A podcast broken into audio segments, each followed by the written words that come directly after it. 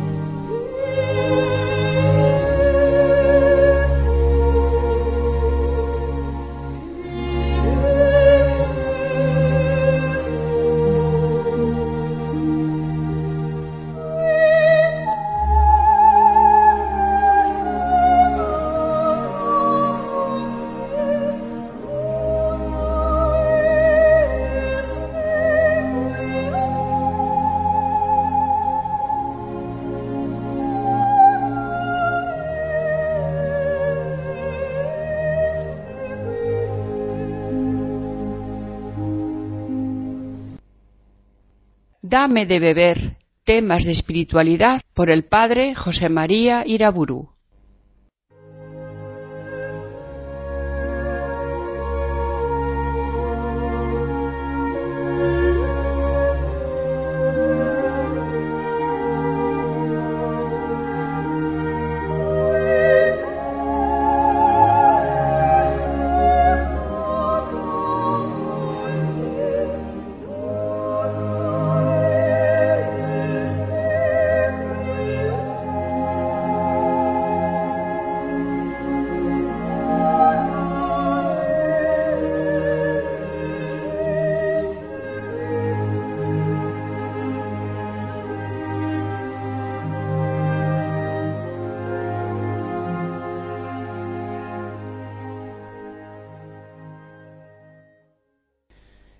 Nombre del Padre, del Hijo y del Espíritu Santo. Con la gracia de Dios he podido llegar a la conferencia número 99, la penúltima de este programa Dame de beber sobre temas de espiritualidad católica. Y quiero dedicar esta conferencia penúltima al tema de la liturgia de las horas, en las últimas conferencias hablé largamente de la Eucaristía. La vida del cristiano halla ciertamente en la Eucaristía y en las horas el marco más perfecto, el marco de oro para el crecimiento en la vida de la gracia. La liturgia de las horas, el oficio divino, responde a una doble voluntad de Cristo explícita. La voluntad de que oremos siempre, continuamente, y la voluntad de Cristo de que oremos juntos, sus discípulos. En los Hechos de los Apóstoles se nos dice, en el capítulo primero, que todos perseveraban unánimes en la oración, la Iglesia primera se nos manifiesta, pues, como una comunidad orante, que, reunida en Cristo por obra del Espíritu Santo, se mantiene siempre en la alabanza y en la acción de gracias al Padre. La continuidad, la permanencia en la oración es una clara voluntad de Cristo sobre su Iglesia. El Señor nos enseñó con su palabra y con su ejemplo que es preciso orar en todo tiempo y no desfallecer. Lucas 18. La Iglesia, por tanto, debe estar siempre en oración. Debe estar siempre en oración asociándose al canto de alabanza y de acción de gracias que Cristo, acompañado de todos los ángeles y de los bienaventurados, eleva al Padre debe permanecer en la oración porque de otro modo sucumbiría ante la tentación. Vigilad y orad para que no caigáis en la tentación. Marcos 14. Pero también hay un tercer motivo para que la comunidad cristiana permanezca siempre en oración. Cumplir su oficio sacerdotal de intercesión en favor de todo el mundo pecador. Si la liturgia de las horas responde a esta voluntad de oración continua manifestada por Cristo, responde también a la voluntad suya de que los cristianos se unan en comunidad para orar. En Mateo 18 nos dice Jesús, en verdad, si dos de vosotros conviniereis sobre la tierra en pedir cualquier cosa, os lo otorgará mi Padre que está en los cielos. No siempre podremos orar la liturgia de las horas físicamente juntos con otros fieles. Muchas veces habremos de rezarlas en privado, estando solos en nuestra parroquia, en nuestra casa, pero siempre que recemos el oficio divino, aunque lo hagamos en particular, siempre estamos orando la oración común de la Iglesia. Siempre al rezar las horas hacemos nuestra, en la comunión de los santos, la oración de Cristo con su cuerpo al Padre. Pues bien, partiendo de la voluntad de Cristo, de que sus discípulos oremos siempre y de que oremos unidos en la comunión de los santos, la Iglesia fue configurando ya desde el principio la liturgia de las horas, lo que llamamos el oficio divino, cuyas líneas fundamentales aparecen ya reflejadas en las iglesias nacientes.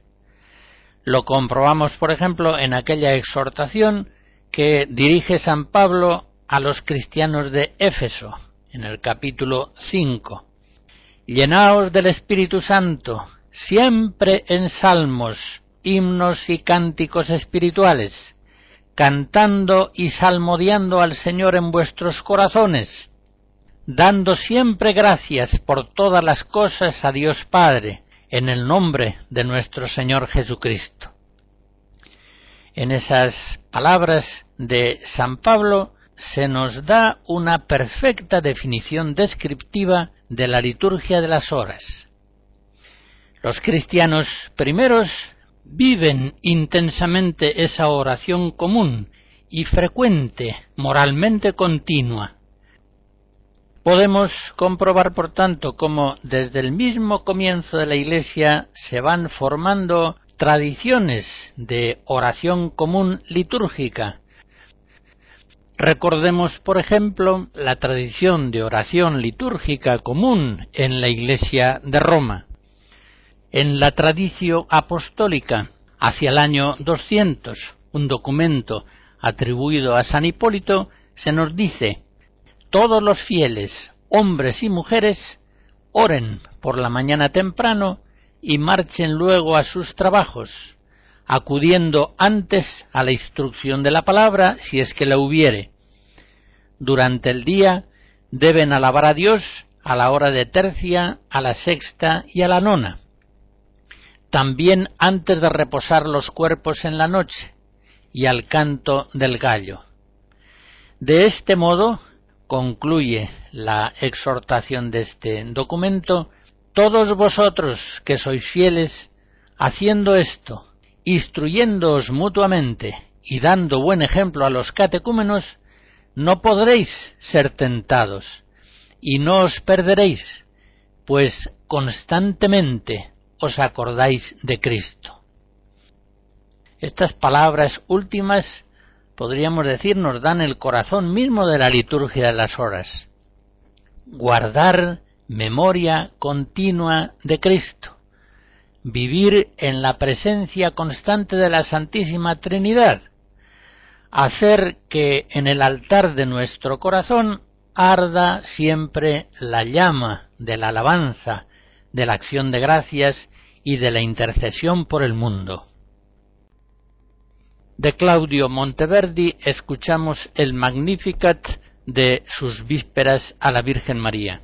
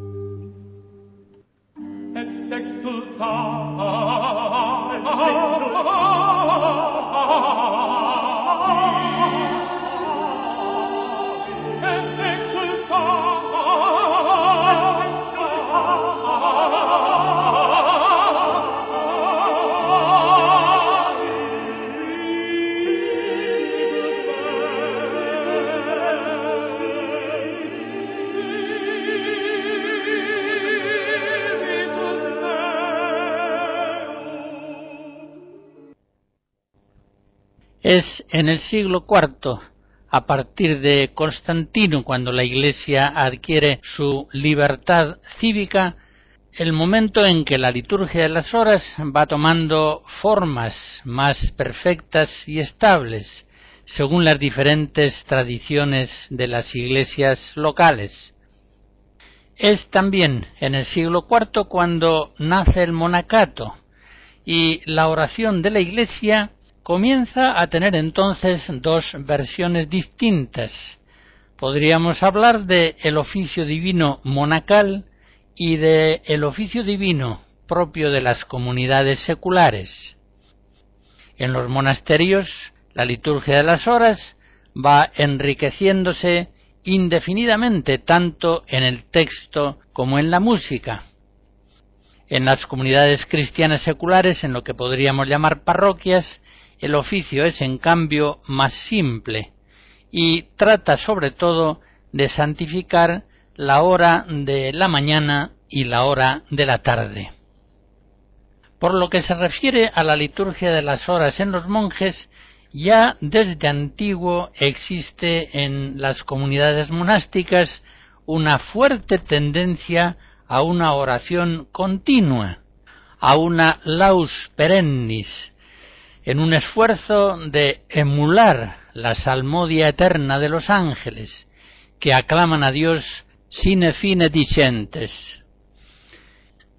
Los monjes en ocasiones llegaron a recitar diariamente los 150 salmos del Salterio.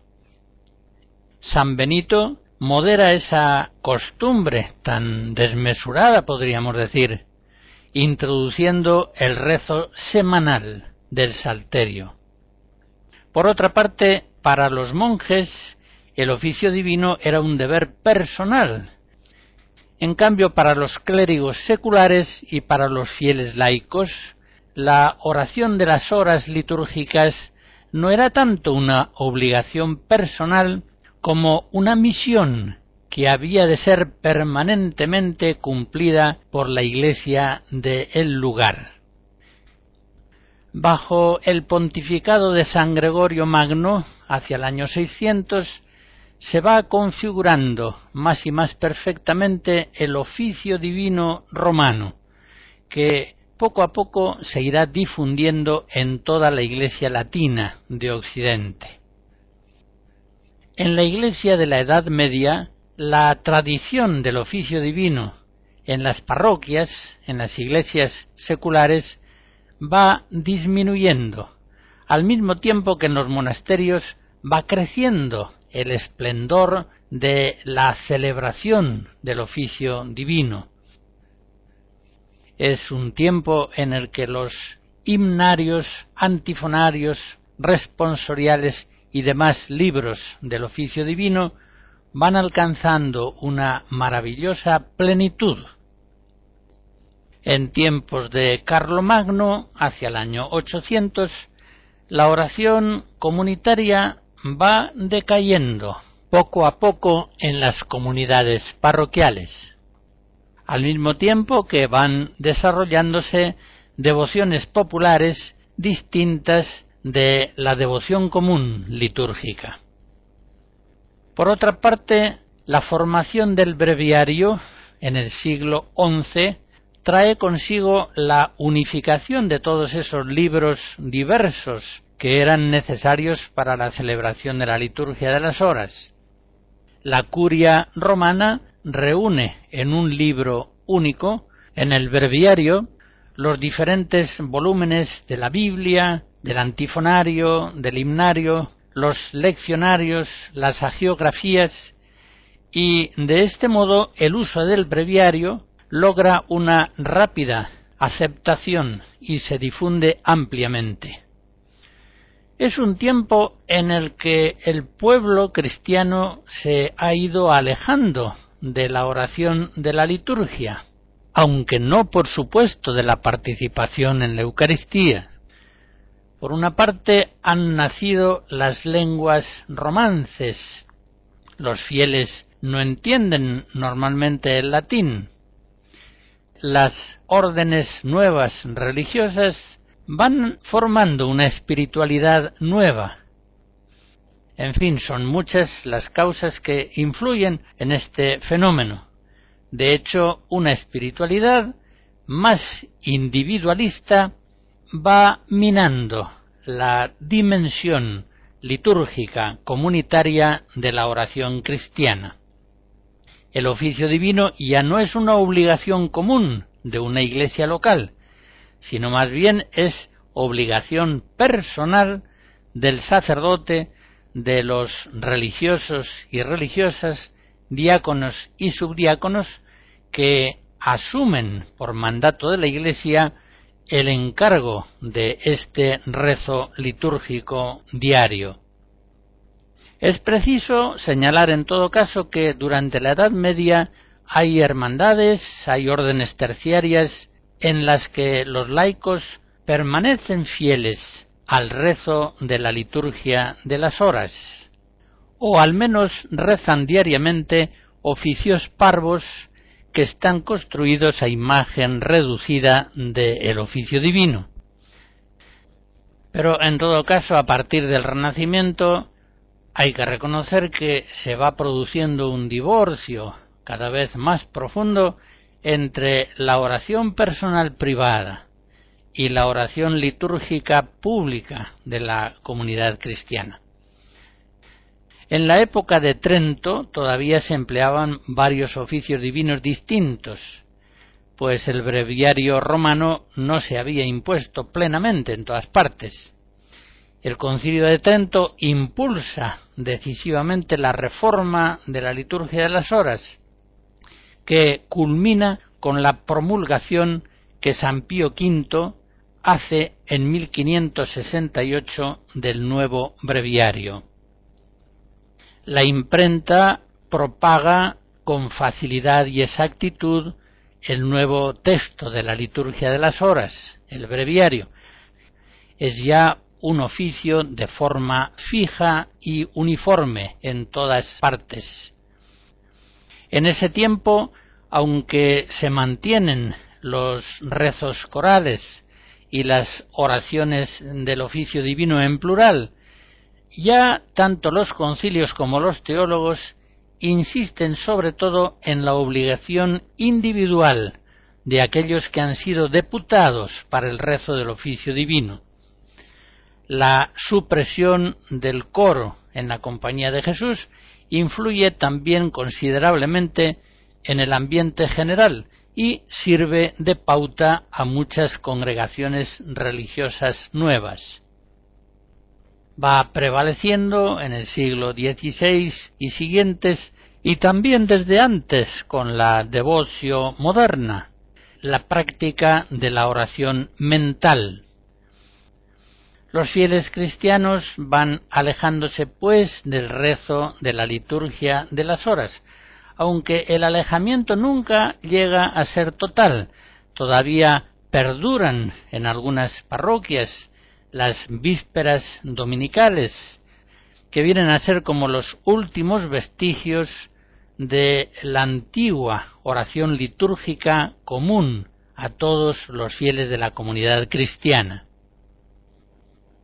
La Iglesia Católica del siglo XX recibe la liturgia de las horas prácticamente tal como se estableció en tiempos de San Pío V en el siglo XVI, con algunas pequeñas modificaciones, realizadas algunas por San Pío X, también por Pío XII.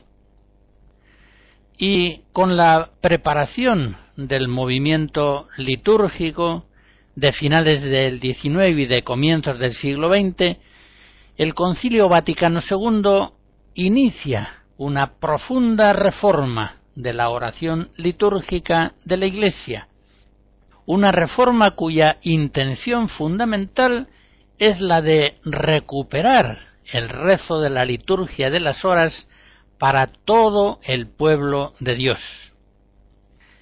Así, el Concilio Vaticano II, en la Sacrosantum Concilium, en el número 100, recomienda que los laicos recen el oficio divino, o con los sacerdotes, o reunidos entre sí, e incluso en particular.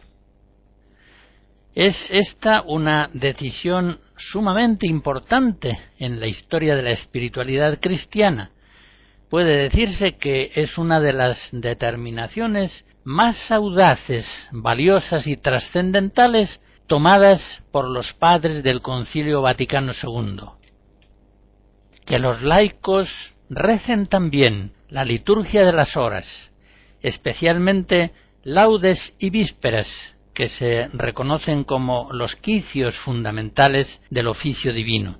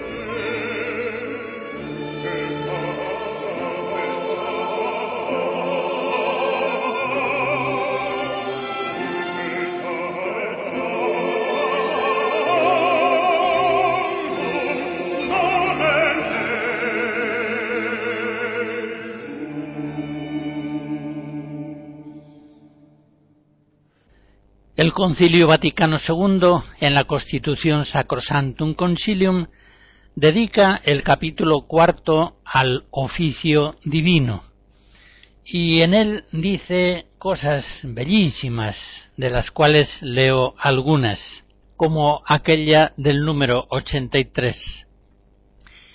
El sumo sacerdote de la nueva y eterna alianza, Cristo Jesús, al tomar la naturaleza humana, introdujo en este exilio terrestre aquel himno que se canta perpetuamente en las moradas celestiales. Él mismo une así la comunidad entera de los hombres y la asocia al canto de este divino himno de alabanza. Según esto, el Verbo encarnado introduce en la tierra, concretamente en la Iglesia, en la oración litúrgica y muy especialmente en la liturgia de las horas, el himno celestial que se eleva para la gloria del Padre eternamente. Y sigue diciendo en el mismo lugar el concilio, esta función sacerdotal se prolonga a través de su iglesia que sin cesar alaba al Señor e intercede por la salvación de todo el mundo no sólo celebrando la Eucaristía, sino también de otras maneras, principalmente orando el oficio divino. Nos dice, pues, el concilio que la celebración de la Eucaristía y el rezo de las horas son las formas principales por las cuales el pueblo sacerdotal cristiano glorifica a Dios e intercede para la salvación del mundo. Sigue el texto diciendo que por una antigua tradición cristiana, el oficio divino está estructurado de tal manera que la alabanza de Dios consagre el curso entero del día y de la noche. Y termina este número que estamos leyendo, el 84 de la Sacrosantum Concilium, diciendo que la liturgia de las horas es la oración de Cristo con su cuerpo al Padre espléndida definición de la liturgia de las horas que procede de Pío XII. El oficio divino que todos los días reza la Iglesia es la oración de Cristo con su cuerpo al Padre. Cuando rezamos la liturgia de las horas, unimos nuestra oración a la oración de Cristo. Más aún, participamos en la oración de Cristo, dejamos que Cristo ore en nosotros y en la comunidad eclesial por obra del Espíritu Santo, que viene en ayuda de nuestra flaqueza y por medio de la oración litúrgica ora en nosotros con palabras inefables. La oración litúrgica de las horas es, pues, la oración de Jesucristo, el mismo Cristo, sumo y eterno sacerdote, sentado a la derecha del Padre, es el protagonista, es el que lleva la voz principal de ese coro de la iglesia orante. La liturgia de las horas nos introduce en esa oración misteriosa de Cristo al Padre. Por obra del Espíritu Santo, desde lo más profundo de nuestro corazón está Cristo diciendo Abba, Padre. Romanos 8.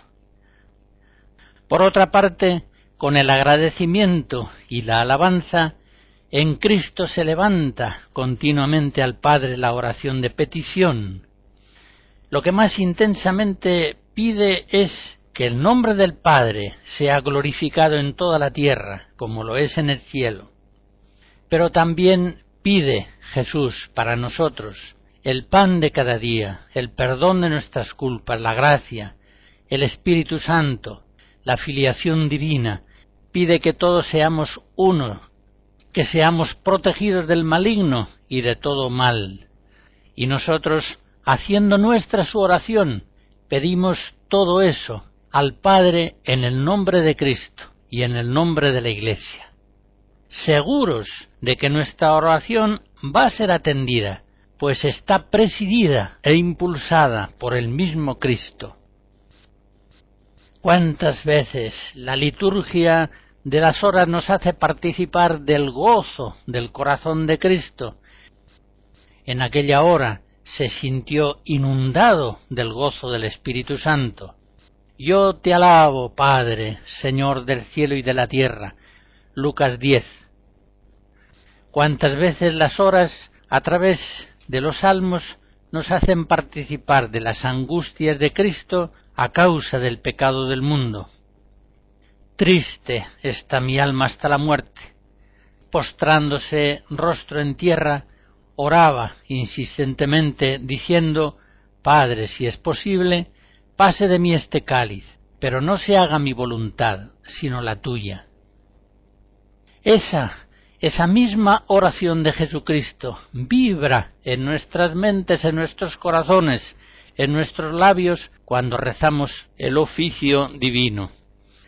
La liturgia de las horas prolonga la oración de Cristo. Es simplemente la oración de Cristo con su cuerpo al Padre. Quiera Dios que con Cristo termine nuestra vida orando en la hora de completas Padre, en tus manos entrego mi espíritu.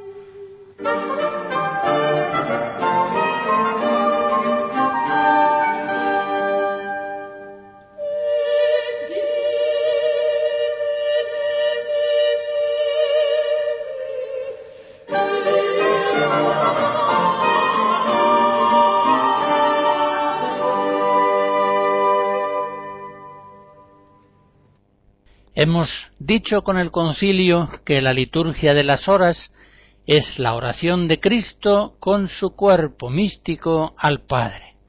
Por tanto, la liturgia de las horas es la oración de la Iglesia, la oración de todo el pueblo cristiano, de los sacerdotes, de los religiosos, de los laicos.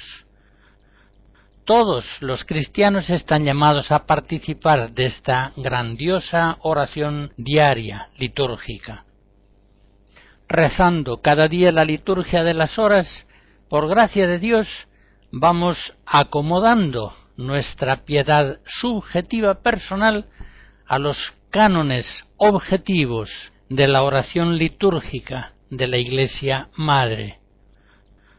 Rezando la liturgia de las horas, nos hacemos diariamente discípulos de Cristo y de la Iglesia, San Ignacio de Antioquía, en una carta dirigida a los Efesios, dice así Vuestro colegio de presbíteros digno del nombre que lleva, digno también de Dios, está concertado armoniosamente con su obispo como las cuerdas de una lira.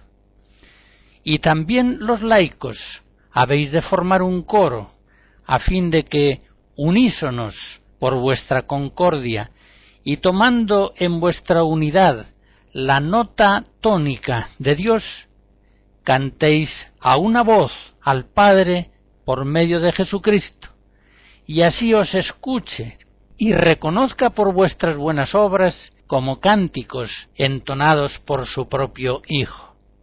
Porque si la oración de uno o dos tiene tanta fuerza, cuanto más la del obispo juntamente con toda la Iglesia. San Ignacio de Antioquía con estas palabras está describiendo la liturgia de las horas como una gran sinfonía en la que diversos instrumentos, todos los hijos de la Iglesia, cantan la gloria de Dios, siendo el mismo Cristo quien dirige y lleva la voz principal en esa sinfonía. El rezo del oficio divino es ciertamente uno de los ministerios principales de los que han sido ordenados sacerdotes. En el número 86 de la Sacrosantum Concilium se nos dice que los sacerdotes dedicados al sagrado ministerio pastoral rezarán con tanto mayor fervor las alabanzas de las horas cuanto más vivamente estén convencidos de que deben observar el aviso de San Pablo, orad sin interrupción, pues sólo el Señor puede dar eficacia y crecimiento a la obra en que trabajan, ya que Él dijo, sin mí no podéis hacer nada.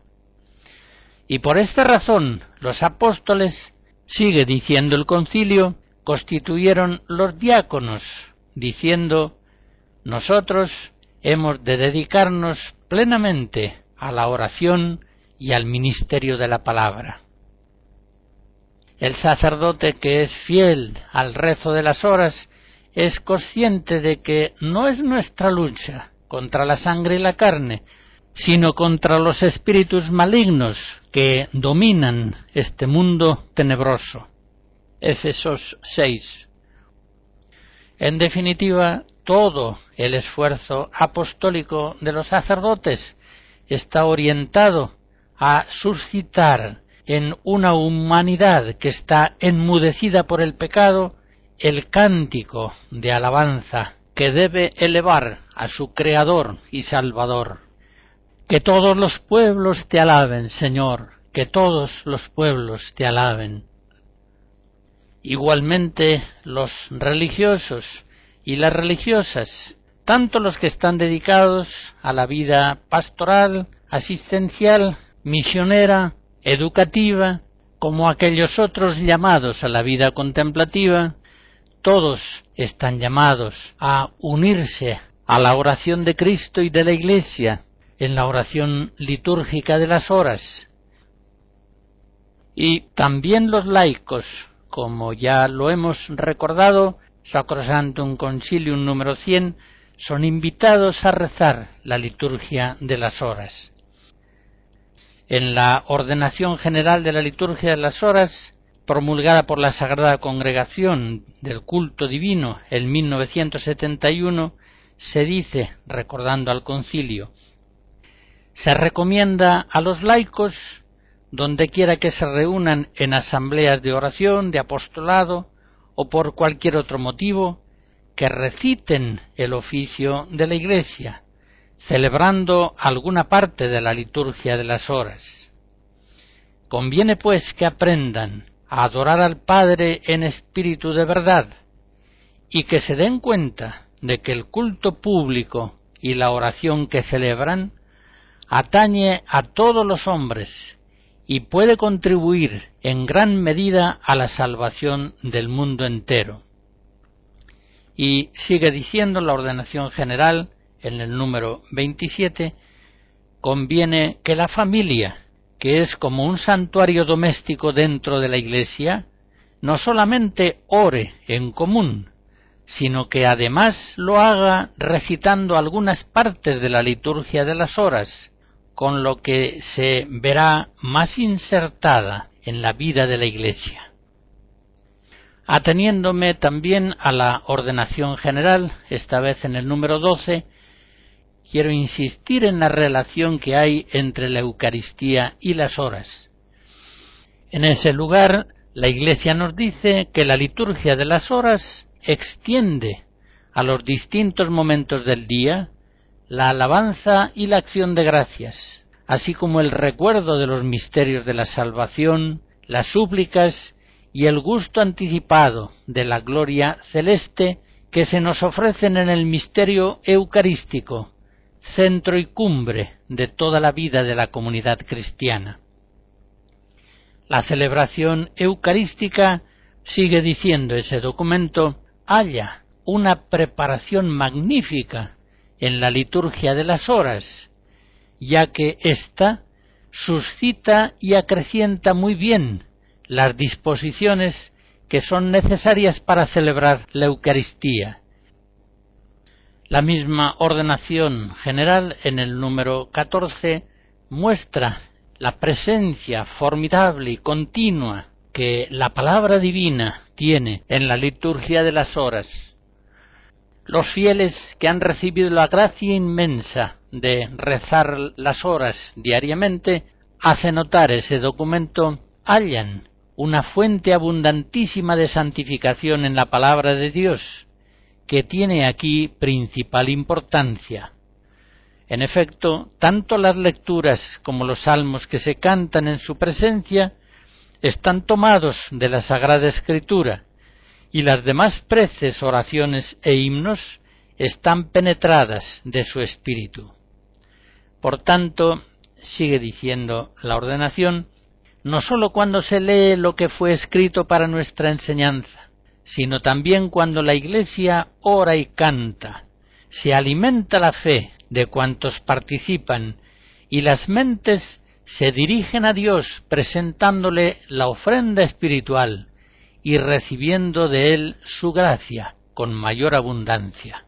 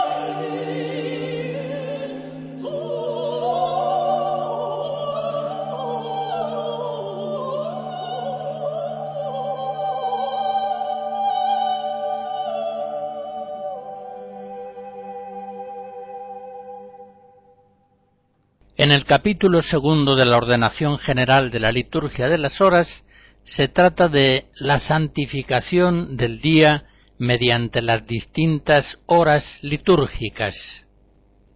Efectivamente, como ya señalaba al comienzo, la Iglesia, con la liturgia de las horas, trata de ser fiel a la voluntad de Jesucristo de que vigilemos y permanezcamos siempre en oración.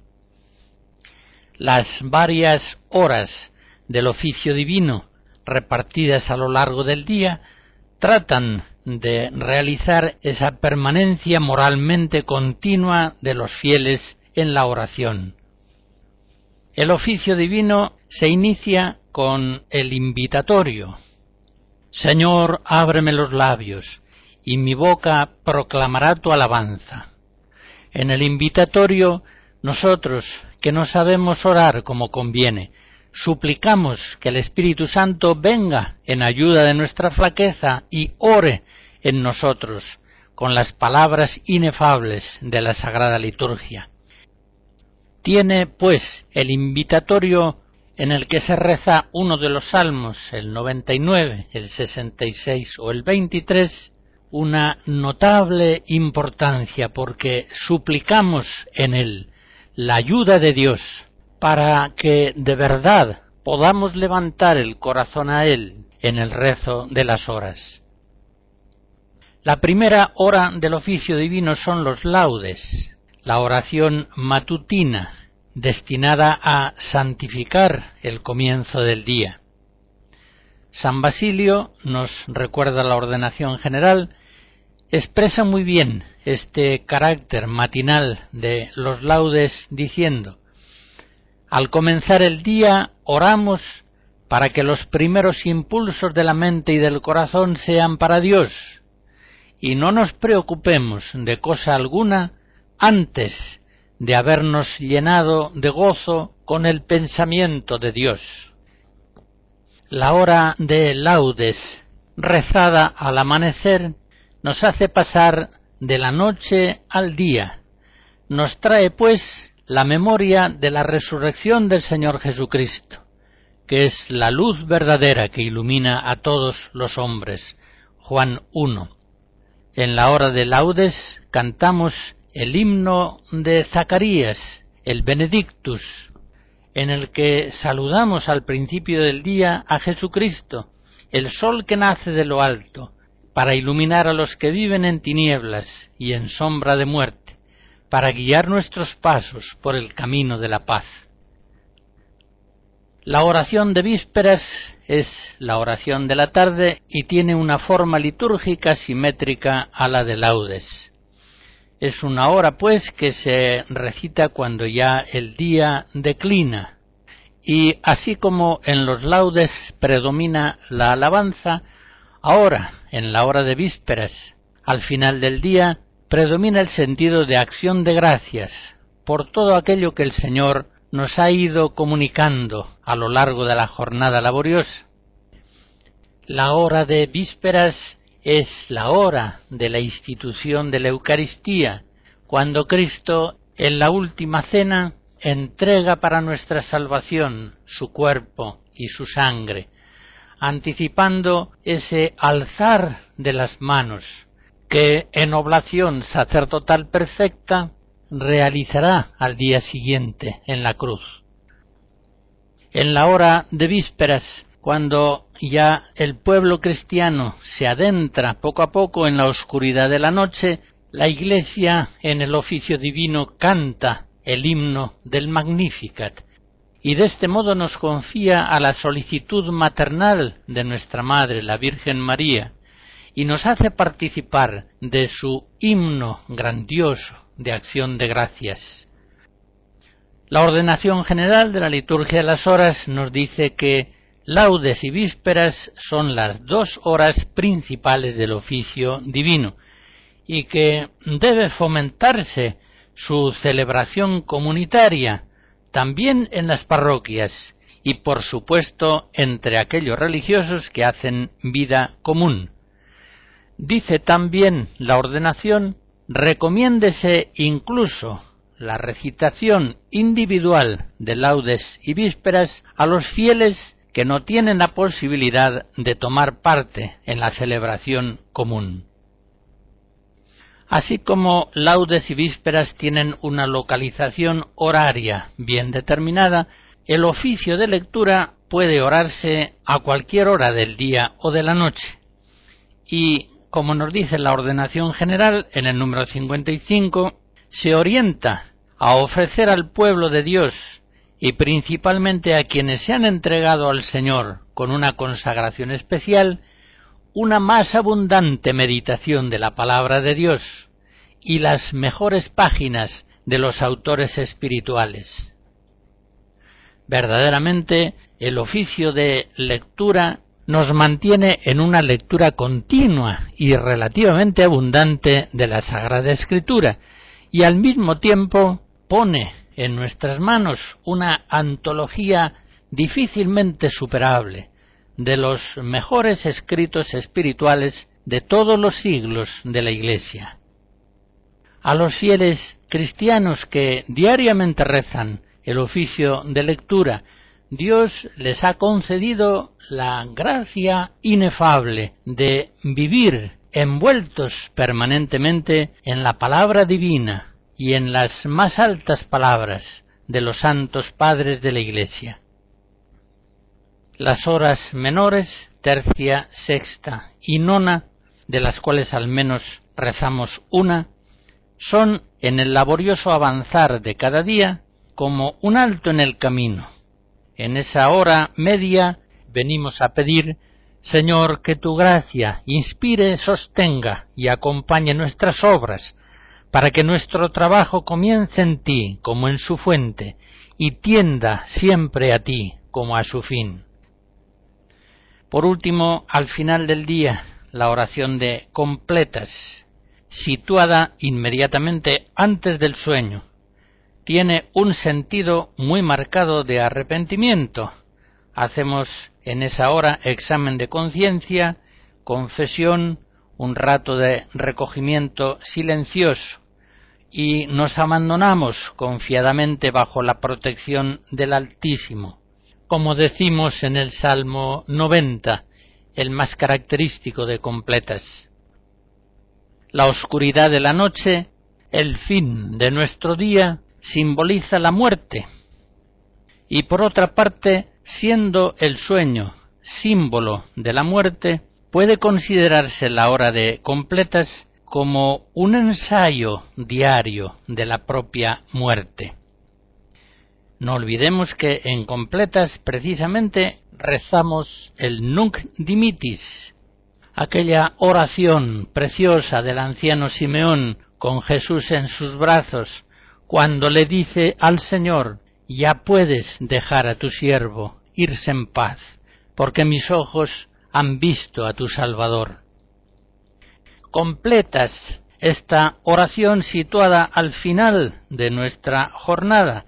Es también una preparación a la muerte en aquellas palabras finales de Jesús que recordamos todas las noches. A tus manos, Señor, encomiendo mi espíritu. Tú, el Dios leal, nos librarás.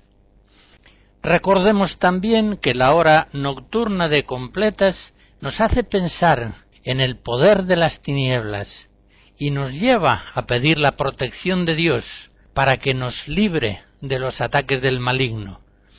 En una oración de completas para las solemnidades decimos Visita, Señor, esta habitación y aleja de ella las insidias del enemigo.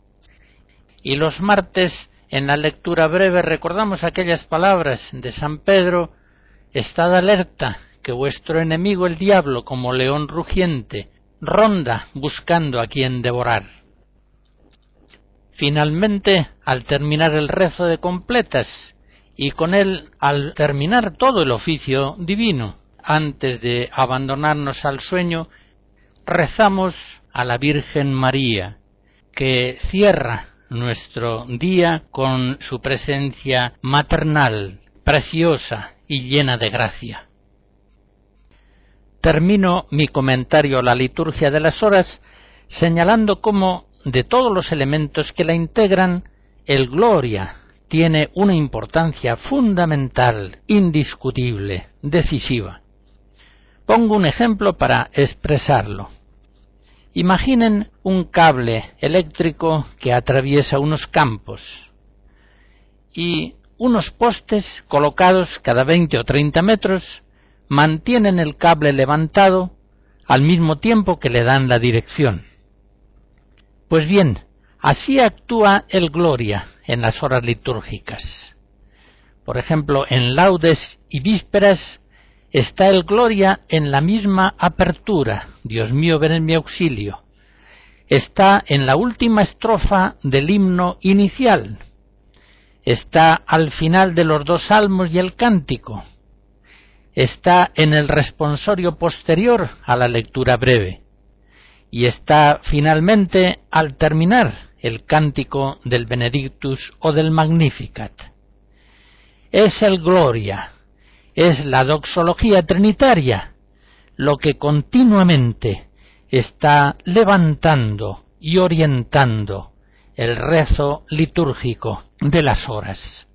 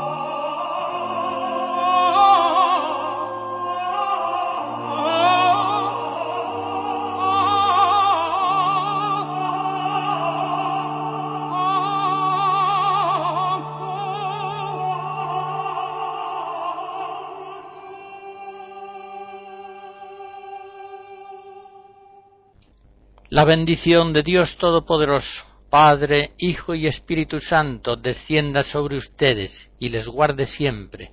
Amén.